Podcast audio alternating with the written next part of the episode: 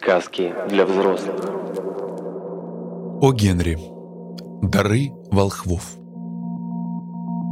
Один доллар восемьдесят семь центов. Это было все. Из них 60 центов монетками по одному центу. За каждую из этих монеток пришлось торговаться с бакалейщиком, зеленщиком, мясником, так что даже уши горели от безмолвного неодобрения, которое вызывало подобная бережливость. Делла пересчитала три раза. Один доллар восемьдесят семь центов. А завтра — Рождество. Единственное, что тут можно было сделать, это хлопнуться на старенькую кушетку и зареветь. Именно так Делла и поступила — Отсюда напрашивается философский вывод, что жизнь состоит из слез, вздохов и улыбок. Причем вздохи преобладают. Пока хозяйка дома проходит все эти стадии, оглядим самый дом. Мебелированная квартирка за 8 долларов в неделю. В обстановке не то чтобы вопиющая нищета, но скорее красноречиво молчащая бедность. Внизу на парадной двери ящик для писем, в щель которого не протиснулось бы ни одно письмо, и кнопка электрического звонка, из которой ни одному смертному не удалось бы выдавить ни звука. К всему присовокуплялась карточка с надписью «Мистер Джеймс Диллингхэм Юнг». Диллингхэм развернулась во всю длину в недавний период благосостояния, когда обладатель указанного имени получал 30 долларов в неделю. Теперь, после того, как этот доход понизился до 20 долларов, буквы в слове «Диллингем» потускнели, словно не на шутку задумавшись, а не сократится ли нам в это скромное, непритязательное «Д». Но когда мистер Джеймс Диллингем Юнг приходил домой и поднимался к себе на верхний этаж, его неизменно встречал возглас «Джим» и нежное объятие миссис Джеймс Диллингем Юнг, уже представленной вам под именем Деллы. А это право очень мило. Делла кончила плакать и прошлась пуховкой по щекам. Она теперь стояла у окна и уныло глядела на серую кошку, прогуливавшуюся по серому забору вдоль серого двора. Завтра Рождество, а у нее только один доллар 87 центов на подарок Джиму. Долгие месяцы она выгадывала буквально каждый цент, и вот все, чего она достигла. На 20 долларов в неделю далеко не уедешь. Расходы оказались больше, чем она рассчитывала. С расходами всегда так бывает. Только доллар 87 центов на подарок Джиму. Ее Джиму. Сколько радостных часов она провела, придумывая, чтобы такое ему подарить к Рождеству. Что-нибудь совсем особенное, редкостное, драгоценное, что-нибудь хоть чуть-чуть достойное высокой чести принадлежать Джиму. В простенке между окнами стояло трюмо — вам никогда не приходилось смотреться в трюмо восьмидолларовой мебелированной квартиры? Очень худой и очень подвижный человек может, наблюдая последовательную смену отражений в его узких створках, составить себе довольно точное представление о собственной внешности. Делли, которая была хрупкого сложения, удалось овладеть этим искусством. Она вдруг отскочила от окна и бросилась к зеркалу. Глаза ее сверкали, но с лица сбежали все краски. Быстрым движением она вытащила шпильки и распустила волосы. Надо вам сказать, что у читы Джеймс Диллингем Юнг было два сокровища, составлявших предмет их гордости. Одно — золотые часы Джима, принадлежавшие его отцу и деду. Другое — волосы Деллы. Если бы царица Савская проживала в доме напротив, Делла, помыв голову, непременно просушивала бы у окна распущенные волосы — специально для того, чтобы заставить померкнуть все наряды и украшения ее величества. Если бы царь Соломон служил в том доме швейцаром и хранил в подвале все свои богатства, Джим, проходя мимо, всякий раз доставал бы часы из кармана, специально для того, чтобы увидеть, как он рвет на себе бороду от зависти. И вот прекрасные волосы Деллы рассыпались, блестя и переливаясь, точно струи каштанового водопада — они спускались ниже колен и плащом окутывали почти всю ее фигуру. Но она тотчас же, нервничая и торопясь, принялась снова подбирать их. Потом, словно заколебавшись, с минуту стояла неподвижно, и две или три слезинки упали на ветхий красный ковер. Старенький коричневый жакет на плечи, старенькую коричневую шляпку на голову И взметнув юбками, сверкнув невысохшими блестками в глазах, она уже мчалась вниз на улицу. Вывеска, у которой она остановилась, гласила «Мадам Сафрани. Всевозможные изделия из волос». Делла взбежала на второй этаж и остановилась, с трудом переводя дух.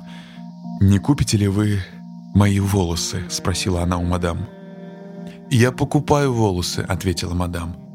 «Снимите шляпку, надо посмотреть товар». Снова заструился каштановый водопад. «Двадцать долларов», — сказала мадам, привычно взвешивая на руке густую массу. «Давайте скорее», — сказала Делла. Следующие два часа пролетели на розовых крыльях. Прошу прощения за избитую метафору. Делла рыскала по магазинам в поисках подарка для Джима. Наконец, она нашла. Без сомнения, это было создано для Джима и только для него. Ничего подобного не нашлось в других магазинах, а она уж все в них перевернула вверх дном. Это была платиновая цепочка для карманных часов, простого и строгого рисунка, пленявшая истинными своими качествами, а не показным блеском. Такими и должны быть все хорошие вещи. Ее, пожалуй, можно было даже признать достойной часов. Как только Делла увидела ее, она поняла, что цепочка должна принадлежать Джиму. Она была такая же, как сам Джим. Скромность и достоинство. Эти качества отличали обоих. 21 доллар пришлось уплатить в кассу, и Делла поспешила домой с 87 центами в кармане. При такой цепочке Джиму в любом обществе незазорно будет поинтересоваться, который час – как невеликолепны были его часы, осмотрел он на них часто украдкой, потому что они висели на дрянном кожаном ремешке. Дома оживление Деллы поулеглось и уступило место предусмотрительности и расчету.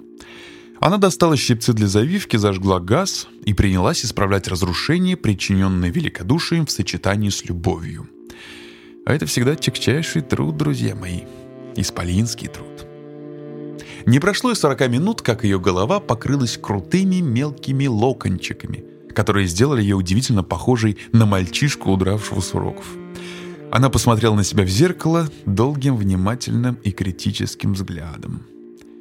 «Ну, — сказала она себе, — если Джим не убьет меня сразу, как только взглянет, он решит, что я похожа на харистку с Кони-Айленда.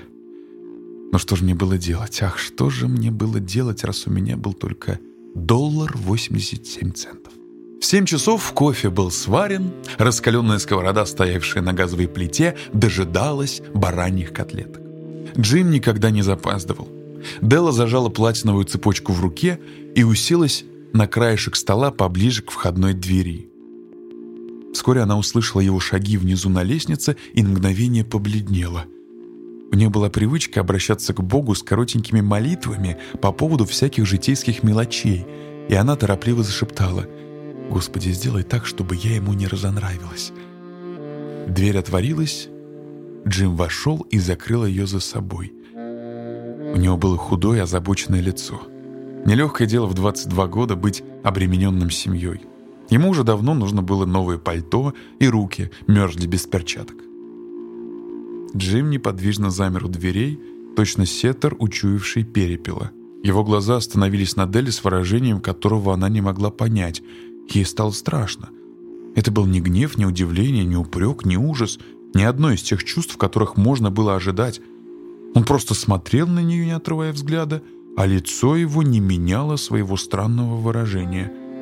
Делла соскочила со стола и бросилась к нему. «Джим, милый!» — закричала она. «Не смотри на меня так!» Я остригла волосы и продала их, потому что я не пережила бы, если бы мне нечего было подарить тебе к Рождеству. Они опять отрастут, ведь ты не сердишься, правда? Я не могла иначе, у меня очень быстро растут волосы.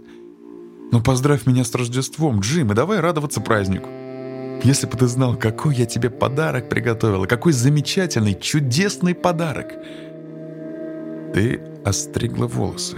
— спросил Джим с напряжением, как будто, несмотря на усиленную работу мозга, он все еще не мог осознать этот факт. «Да, остригла и продала», — сказала Делла. «Но ведь ты меня все равно будешь любить. Я ведь все та же, хоть и с короткими волосами». Джим недоуменно оглядел комнату. «Так значит, твоих кос уже нет?» — спросил он с бессмысленной настойчивостью. «Не ищи, ты их не найдешь», — сказала Делла. «Я же тебе говорю, я их продала. Остригла и продала».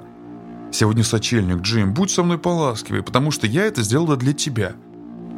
Может быть, волосы на моей голове и можно пересчитать? Продолжала она, ее нежный голос вдруг зазвучал серьезно. Но никто, никто не мог бы измерить мою любовь к тебе. Жарить котлеты, Джим? И Джим вышел из оцепенения. Он заключил свою Делу в объятия. Будем скромны и на несколько секунд займемся рассмотрением какого-нибудь постороннего предмета.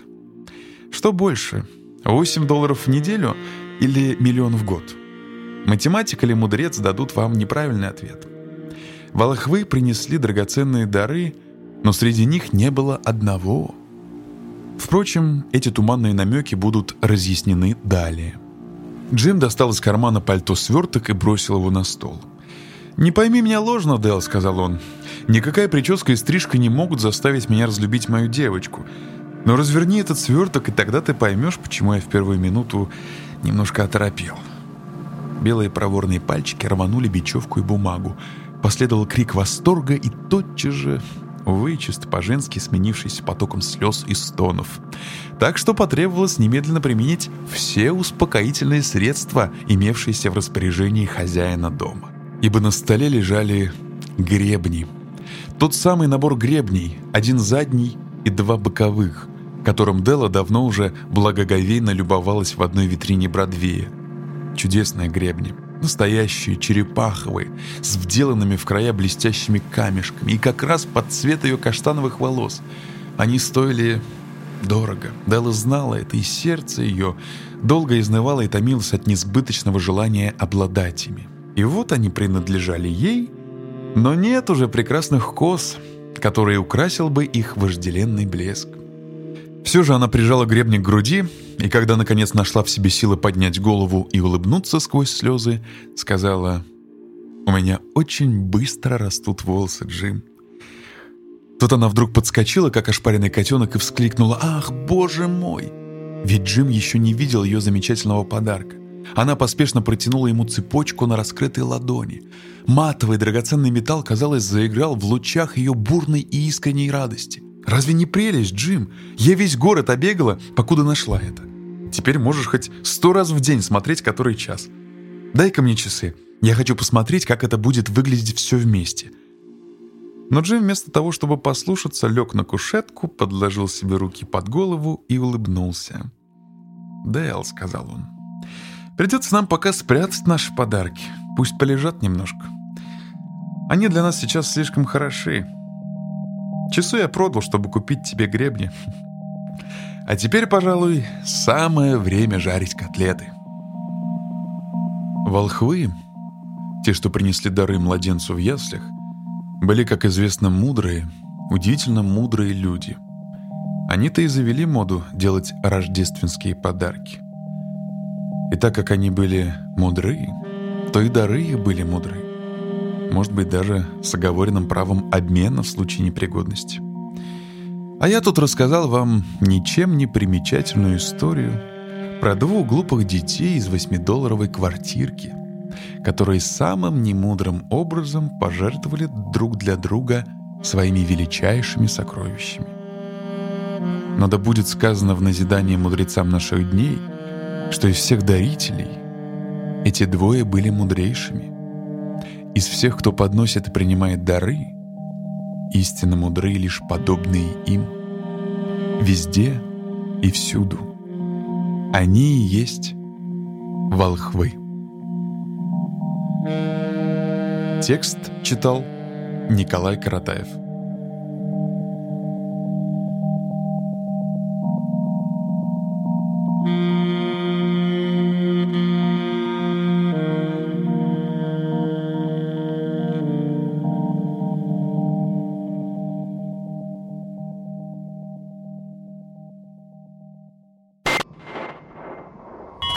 Глаголев ФМ. Для тех, кто в пути, из ниоткуда в никуда.